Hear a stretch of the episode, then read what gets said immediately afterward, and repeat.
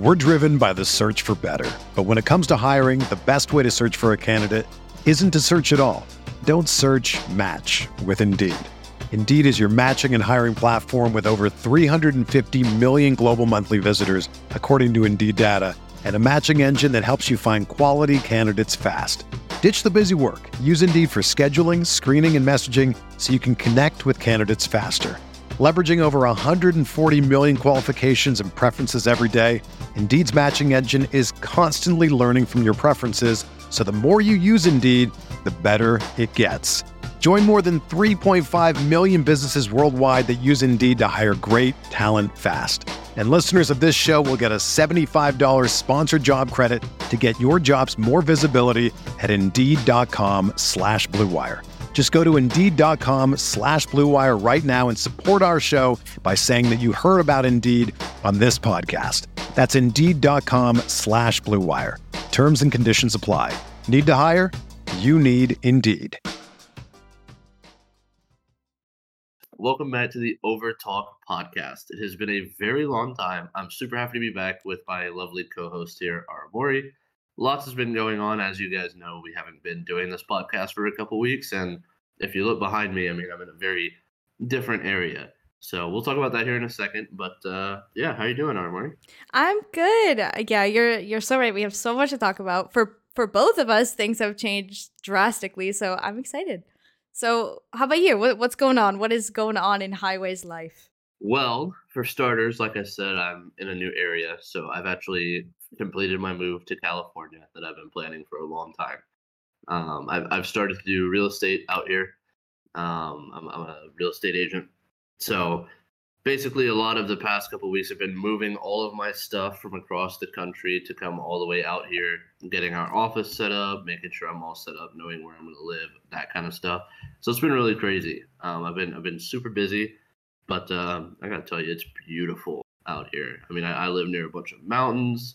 The other day I had to go out seventeen miles into a mountain to do a showing for a client, and it was just like, we didn't even have cell service. It was so detached from society, but it was just like rolling mountains and like forests and creeks and lakes. It, it was beautiful. So really enjoying it out here, but that's been pretty much my my main life change has been moving out to here and starting a new job. So what about you?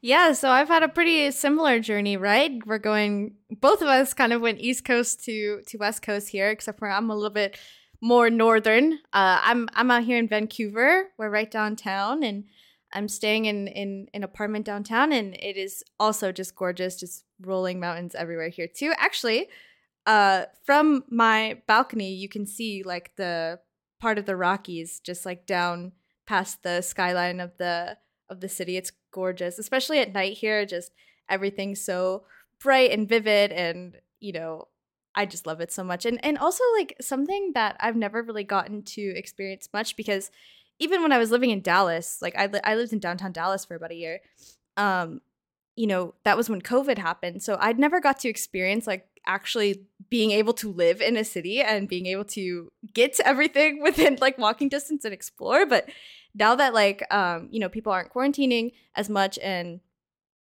it's just so great. I just love being able to be like, damn, I want some coffee, and then being able to just walk outside and go to like a local coffee shop. It's amazing. I love it.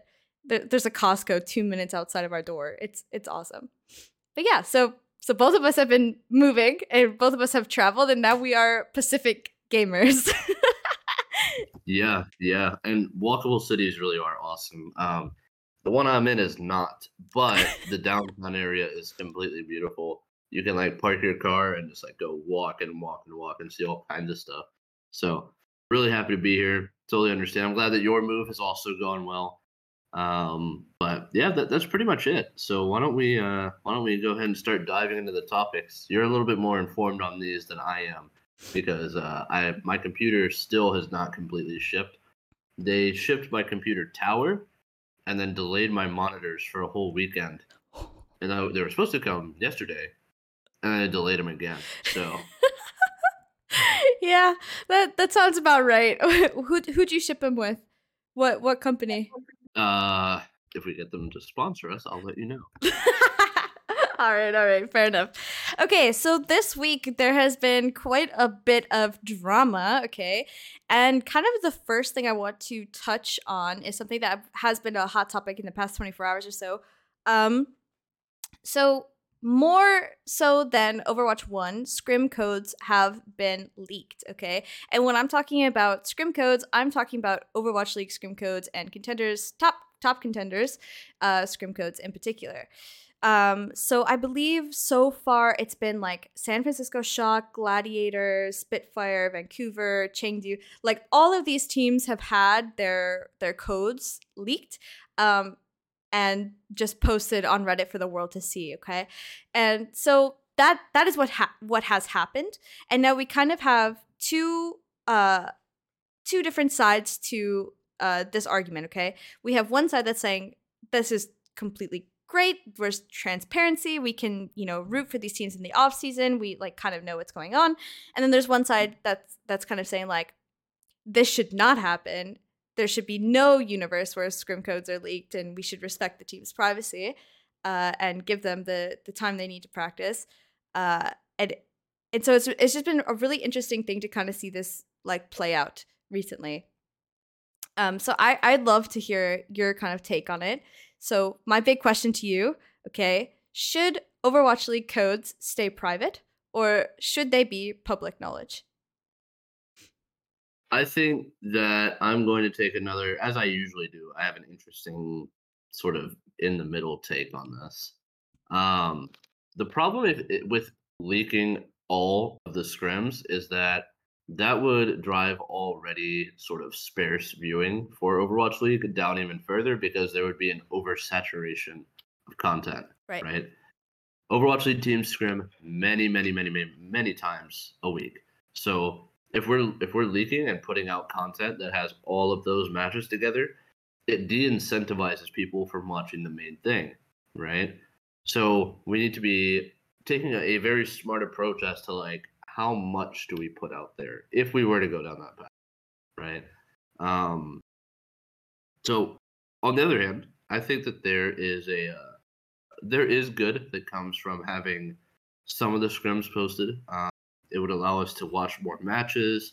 It would allow people who are like, you know, just kind of they want to see something, but there's nothing scheduled and they have time. Like, it, it, there is some merit to adding more scrims into the content uh, sphere.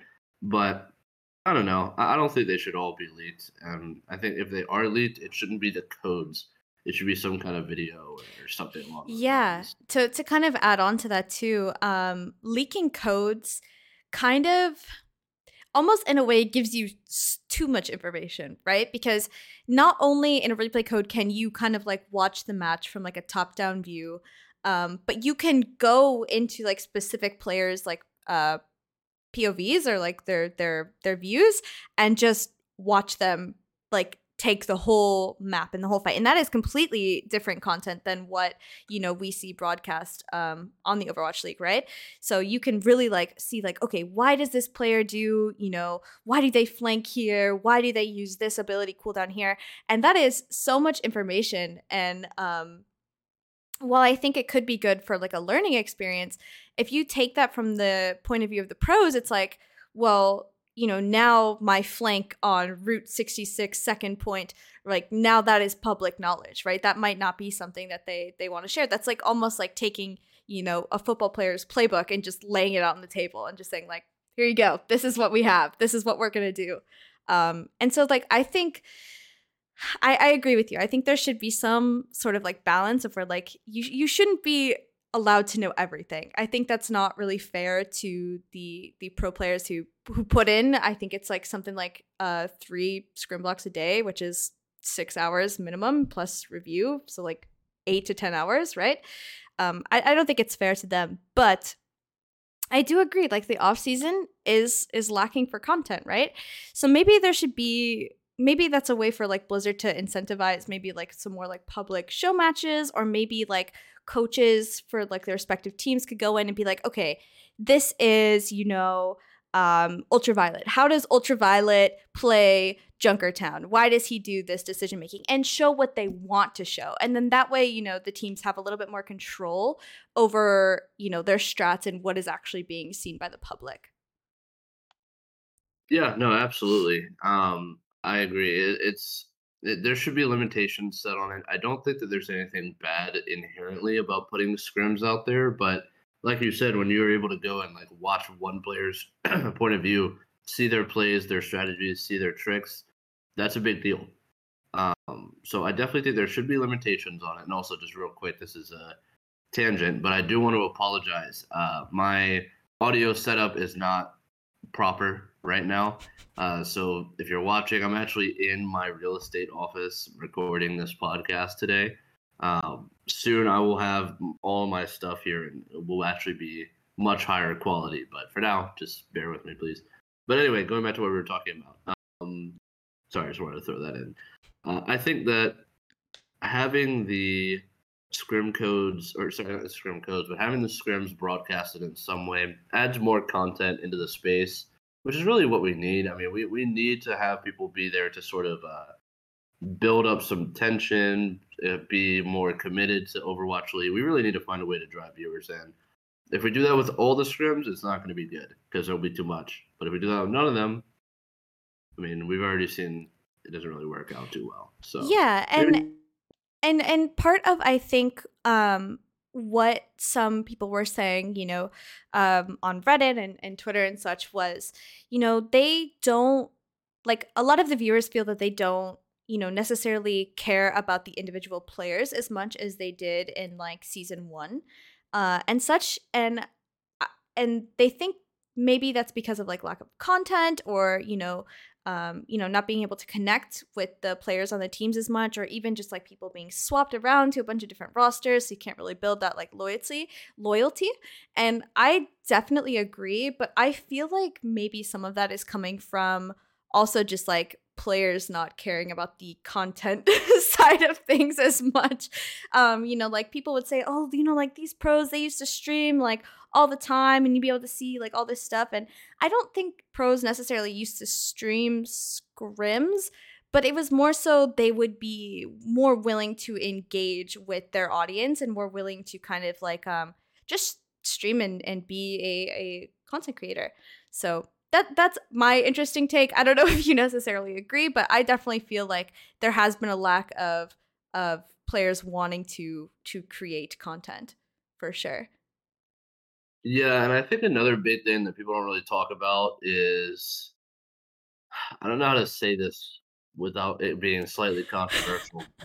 The Overwatch scene is extremely soft. Like really, really They they find people for like basic trash talk. You oh, know what I mean? Yeah. Like we, gotta, we have to have some. Someone has to be the heel. Okay. Any look at any successful entertainment product. There's someone who is the guy you want to lose, right? Th- th- there's someone like that, right? And sometimes even played by someone who's a good guy. You might have a good guy who's just really good at being an asshole, right? Mm-hmm. So you need that to build tension, to build sort of lo- like not loyalty, but interest from someone, right? Yeah. Someone that you see who's like playing against your favorite player, right? And someone you know is like really good, and they're always, the other person's always being like an ass. You're going to want to see your favorite player smash them, right? So if we completely just water down all the personality in the league to be this super like, ultra sportsmanlike, right? There's nothing wrong with being sportsmanlike, right? But if there's no conflict, there's no rivalry, there's no nothing, it gets boring. You know, that's just how it is. It just gets boring. So I think that there is a need for more content creating, like you said. And I think there's a need for more story. Ex- yeah, more story, more excitement. The only way they could really do that is by letting someone step in and be rude. Be like, hey, you know, you suck. I'm gonna, I'm gonna destroy you next time. I don't care, right? let, let, let it get a little. There is obviously lines, right? There's things that are okay to say on a level of like, okay, you know, it's it's banter. It's you know, you know, it, it might annoy the other person, and then there's attacking somebody right? Mm-hmm. And stuff like attacks on someone's identity or, you know, preference, that kind of stuff, that's not okay, right? But it's way too soft right now, right? There, there's things that could be said that don't go past that point that can't be said because you'll just get fined. So, you know, I, I think that there there needs to be more story, like you said. There needs to be more conflict. Overwatch League needs to be more okay with people stepping out of line, being like, having some banter between each other, right? They they really need someone to be like the villain, you know? Um, yeah, I, I definitely agree. There, we've had some we've had some villain moments, but I think most of those kind of get, uh, I, I would agree, like a little bit shut down. Um, speaking of villain arcs and villain moments, you may not agree with me here, um, but going over to the pro-am scene, okay, so we recently in Overwatch uh, just had a pretty big tournament conclude um, this past weekend, so yesterday I believe it concluded, um, and it was won by the Saints or Maryville, right? And maybe this is my own story that I've maybe made up in my head, but I would kind of say like Maryville is kind of like the big bad wolf in terms of like the tier two scene, right? They're kind of like the people you, you see and you expect them to go in and win, and when they did. Um, so what are your thoughts on that? Well, Maryville has always been a team that I've really liked. Um, you know, that that's the...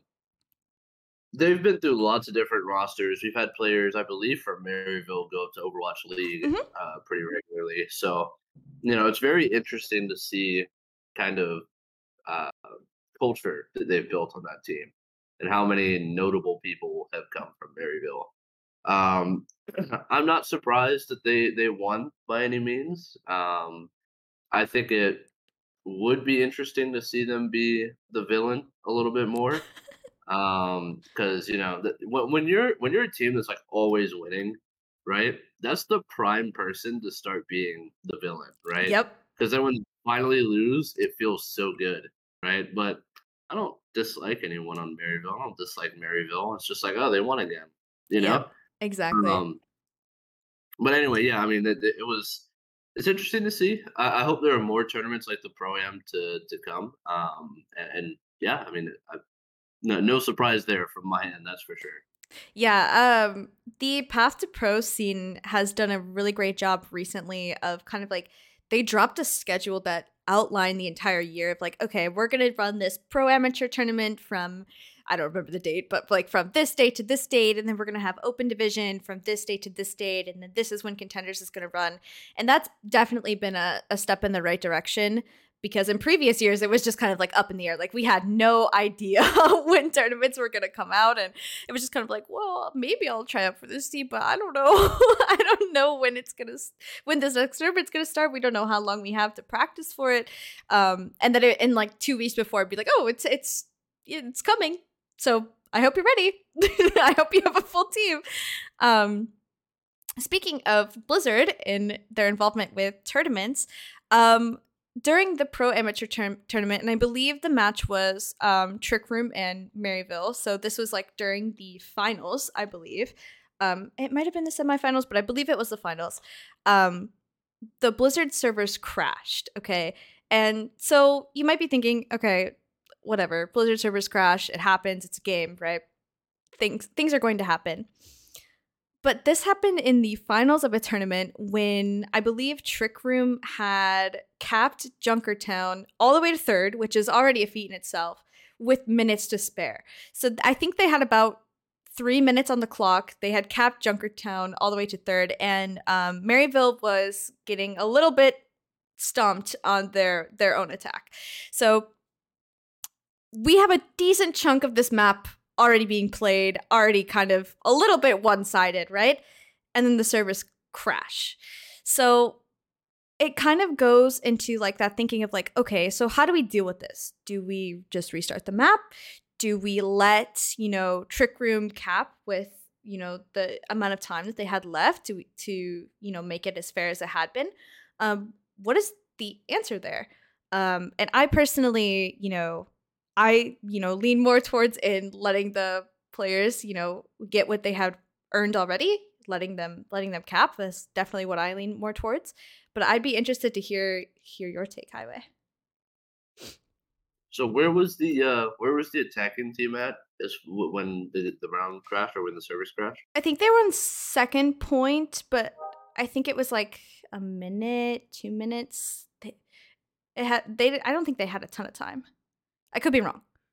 So the problem with because uh, like Counter-Strike, for example, uh, another competitive F P S, when there's a crash, they tend to reset the round to back before like just the round, right? Right. With Overwatch, that's a little bit more complex because the rounds are much longer, right? Um, there, there's less. Really, there's two rounds in Payload, for example, mm-hmm. right?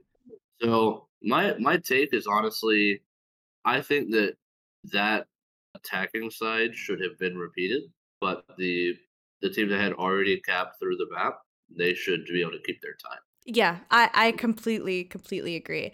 And something else that kind of like goes along with that as well is when you, and, and let, let's just say now that Blizzard uh or the Contenders staff or whatever, they had made the decision in the moment to have them just restart the entire match.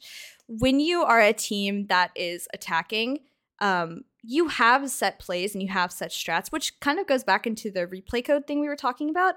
And so when you force a team to replay, you're kind of giving them the disadvantage because the defenders know what they're going to do and have maybe, you know, hindsight is twenty twenty, right? And being able to do something again, you're like, oh, well, you know, they did this last time. So let's make sure they're not able to do this and, and win that that specific way. So you're kind of able to counter them a little bit better.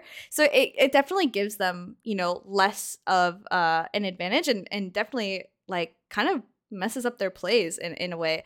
So I, I definitely agree, like finding some way, although the, I don't, there's no way currently in the settings to just like set the defenders or whatever to have like three minutes in the time bank or have like one team cap already with three minutes.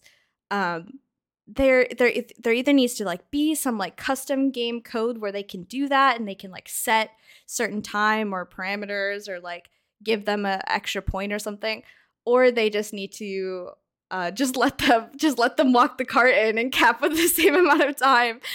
There has to be something. Yeah, I think that's actually the fault of Blizzard, um, not having something like that built in because it is built into like competitive Counter-Strike. Right.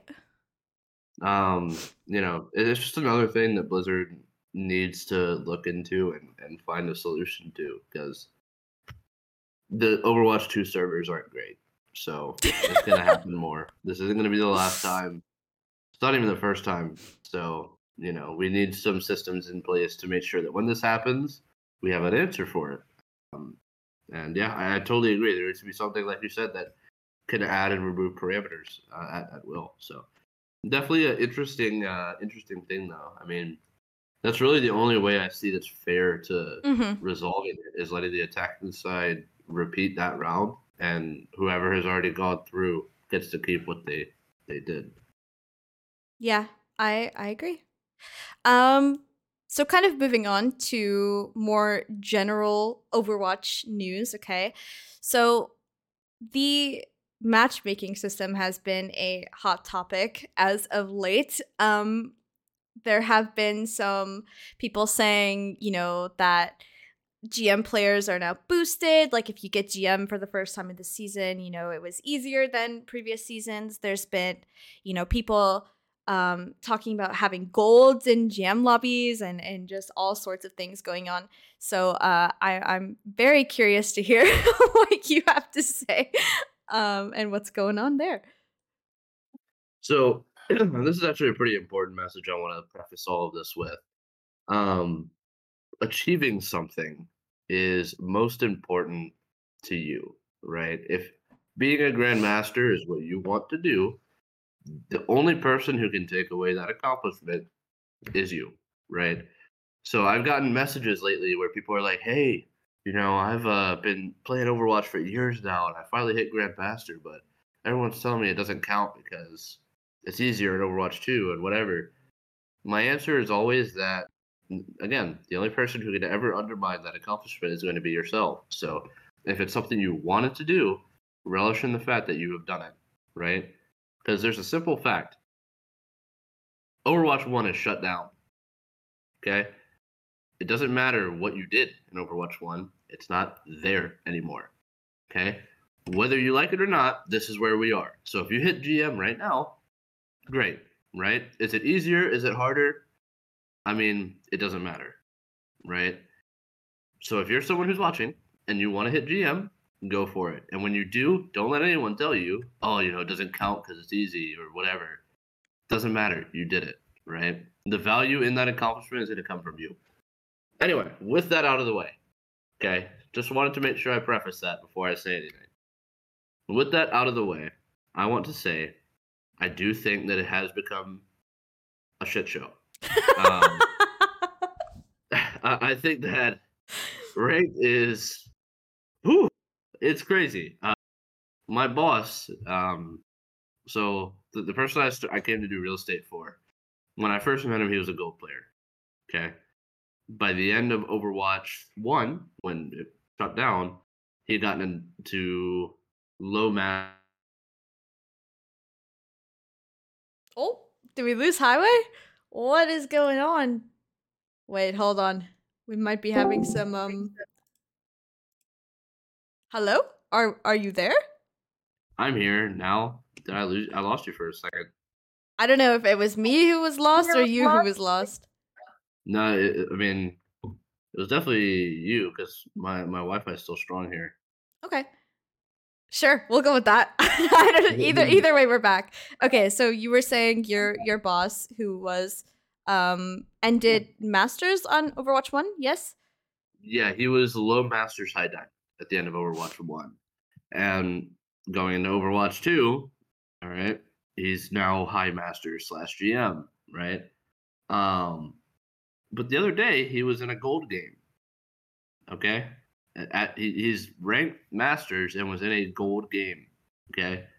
Um, so I don't know why. I don't know how. But seeing gold and silver players with, like, Masters, Diamonds, and Grandmasters is a very interesting sight, to say the least. Uh, it really is something to see a matchmaker that will put people who are six or seven or eight or nine or even twenty tiers, since now it's diamond one, two, three, four, five, right?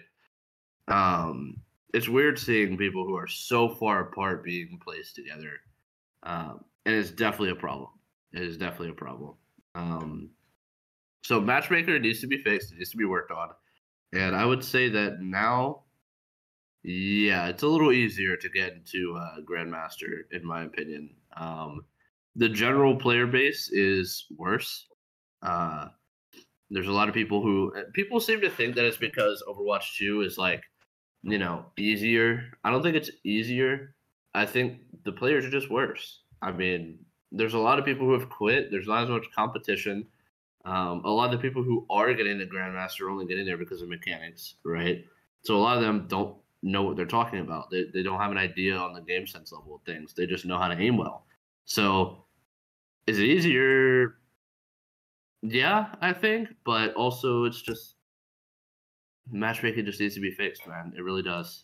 Yeah, I don't, I don't, and and I, I kind of so. have like something to to build off of there as well. Is um, I I also agree with you that I, I do think it has become easier, but I think the difference now, um, just because of the way that matchmaker works, of where it like kind of builds um these teams where you could have like a diamond player on a team full of G Ms or something like that, or even like a plat player or something like that. Um, and matchmaker makes it balanced because, oh, you know, the other team is going to also have a plat player. Well, regardless of who wins, you know, that plat player is being taken up by the rest of their team, you know? Um, so it's kind of like, it, it kind of almost makes it so, I'm not saying like boosted, but it, it's definitely easier Uh, for your team to to kind of pull you up with them, right? Um, so there, there's that, and then I also think um, too, you, you're right. Like the the players are are worse, right? And and that is also because the player base is bigger, right? With a, a bigger pool of people, you're going to have, you know, more people who are kind of eh, and you're going to have more people that are kind of eh, even worse than eh. And so then, you know, when you have your players who were maybe high diamond in, in Overwatch one, um, they're going to come and suddenly be high masters because there are, you know, less people that are, or more people that are worse than them. So they kind of get lifted up. Uh, in the same sense, I've also seen um, some posts where some people have uh, gotten to G M. And this is, I think, where my biggest problem is, um, have gotten to G M or even G M one um, with win rates that are around like fifty percent. And now this is where I kind of take issue because it kind of seems like the if you just play, if you just play the game and you put in time, you will reach the highest rank. And, you know, that'd be fine if, you know, there was something beyond, um, you know, G M one, which I guess you could argue is top five hundred. But um, it just seems like if you if you just play, you'll just eventually end up getting it, right? So we might have to do something, you know, that that Valorant did, and and maybe what I would suggest to to Blizzard is, you know, instead of, and I don't remember the Valorant ranks, I just know that they, at one point, their highest rank was so kind of inflated that they added another rank on top of that for, to kind of like separate it and even it out and make it a little bit more challenging. So that is my kind of like thought process. I do think it has become easier, but I also do think that if you just put in the time, you you will get to where you want to be. Yeah, I mean, I absolutely agree. Um, I think it, it is like they do need to figure it out and make it still be skill based. But I mean, you know, it's hard when, like you said, there's an influx of new players that really are not as good as the old players just because they don't have all the game sense and all the experience built up. So, yep, you know, it's interesting to see. That's for sure. Okay, um, and then I think kind of like the last question that I have about the matchmaker for you is kind of um, the thought process of, would you rather have like short queues and have like less balanced games, or would you ha- rather have longer queues and have more balanced games? What, where do you think you stand there? For me personally, longer queue, um, what what I think is healthiest for the game would be the shorter queue. That, that's my take, because really, um, people these days are very uh, reluctant to wait a super long time uh, for anything. It's very much we're to we're, we're, we've become a lot more impatient with things like TikTok. I sound like a boomer now, but I know you're right. I'm just telling you like it is. Like I, I'm I'm not that old, all right? But literally, like stuff like TikTok. Uh, stuff like just even the way games are structured now versus before, right? Go back and play a game like Half-Life, okay? And compare that to like Borderlands three or something. Like everything's so much flashier, so much like reward system, reward system, reward system, dopamine, dopamine. It's like people don't want to wait for a super long queue anymore, right? And if there is super long queues, then the player base is going to fall off because people don't want to wait. And on top of that, some people don't have time to wait, right? So for me, I'm very patient. I have a lot of time to play when I do play. So I'm okay with waiting for a longer queue to get a better game. But I know that that is not the majority of people, right? So if we're talking like what's best for the game as a whole, the shorter queues is probably the way to go uh, to a degree. You still want fairly balanced games. You don't want to have like golds and, and masters or grandmaster games, but you do want to have a A, a pretty short queue, you know? Yeah, and I, I agree. I, I also think the shorter queue is going to be in the long term healthier for the game. Um, maybe there is some like happy medium there that, you know, maybe we wait like five, ten minutes and then find whatever game we can in that time. But um, I, I also personally would prefer the longer queue myself, but that's just because I got some, I got some nice custom games. I've got that Infinity Stairs on lock. I'm I'm in there. um, but yeah, I, I do I do agree with you that the shorter queue is what's going to be healthiest for the game in the long run, for sure. You know what Infinity Stairs reminds me of? What, a mobile game? Because we do. Don't step on the white tile. Did you ever play that? Yeah, I think so. All right. It reminds me of that a lot. It's, it's pretty fun. All right. So I do want to talk a little bit about the meta.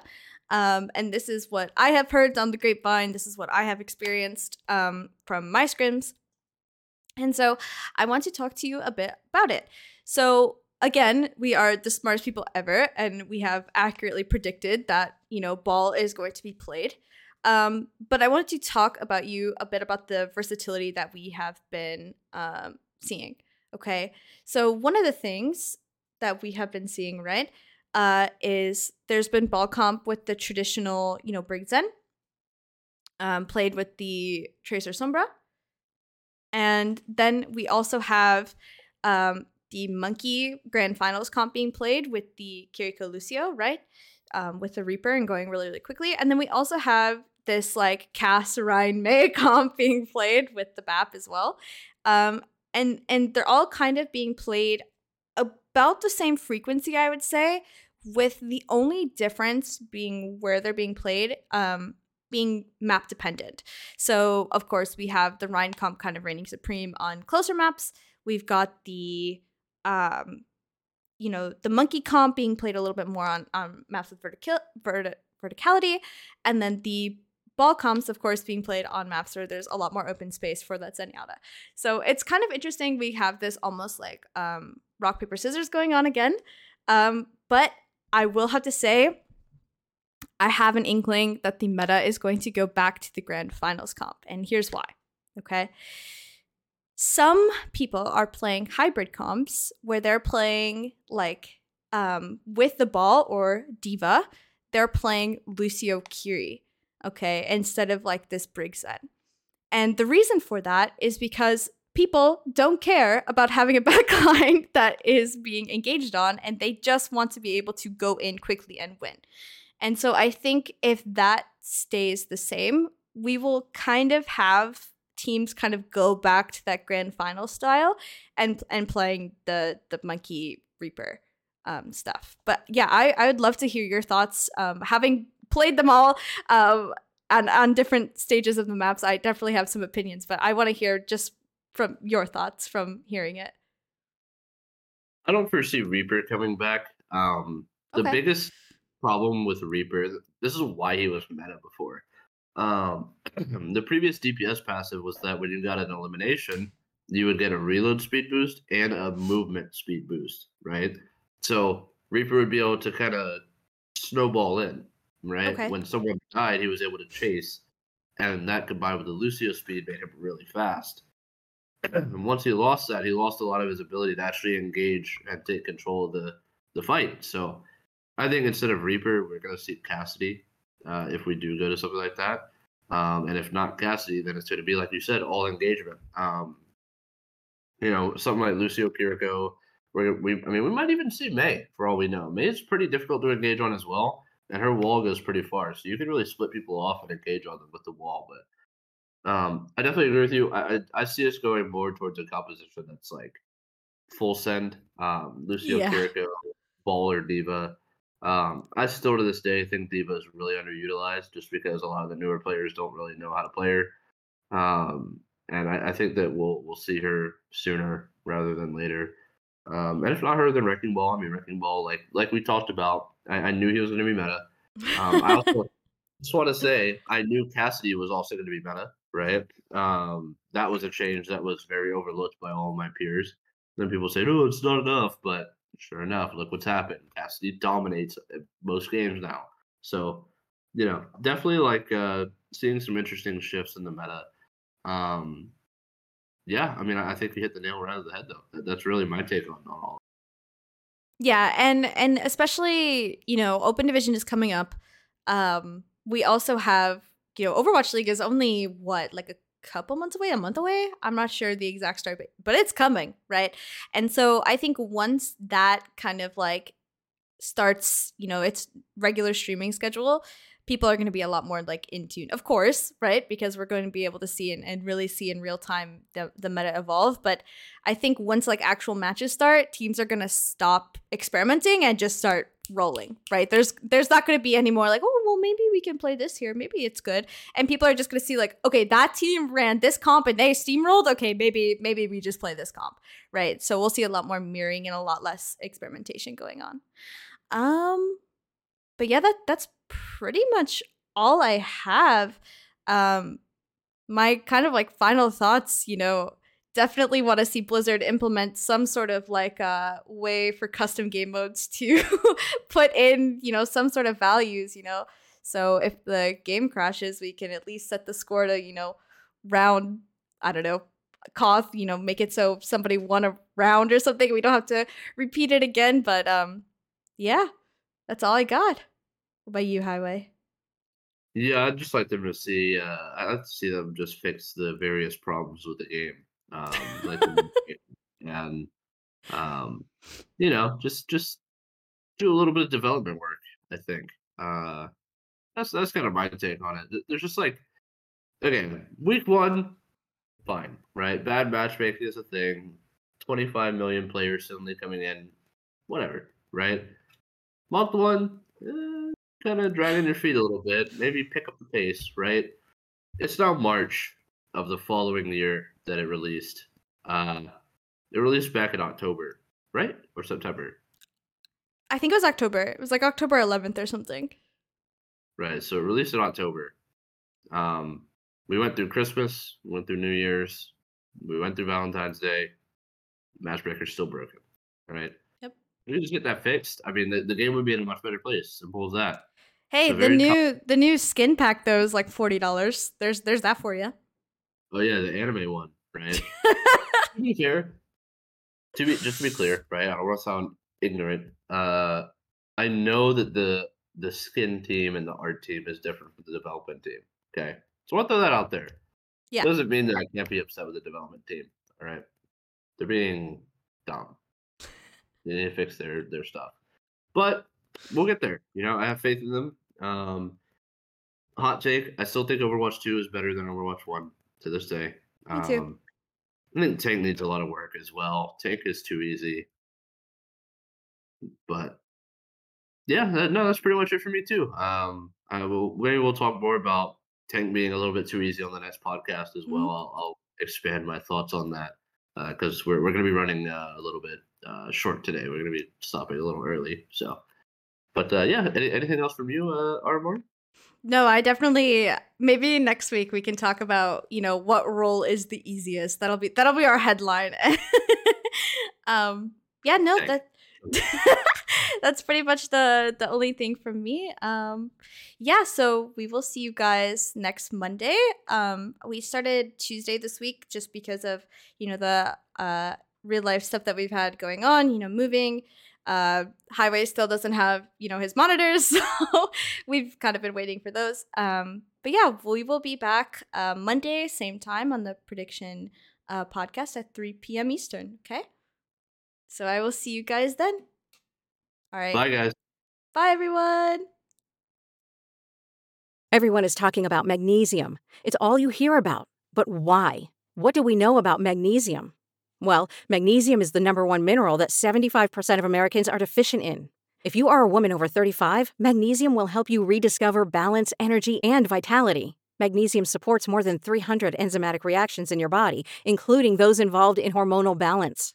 From functional medicine doctors to mental well-being and female hormone experts, we all know that magnesium is the one mineral to improve all aspects of well-being and health. But which one? Magnesium Breakthrough from Bioptimizers. The trusted choice recommended by leading experts with seven best-absorbed forms of magnesium to ensure your body receives the support it needs for overall well-being. Go to bioptimizers.com slash balance today and use code balance ten for ten percent off. Support your journey to wellness at B-I-O-P-T-I-M-I-Z-E-R-S dot com forward slash balance. Magnesium Breakthrough from Bioptimizers, your foundation to optimal health and vitality.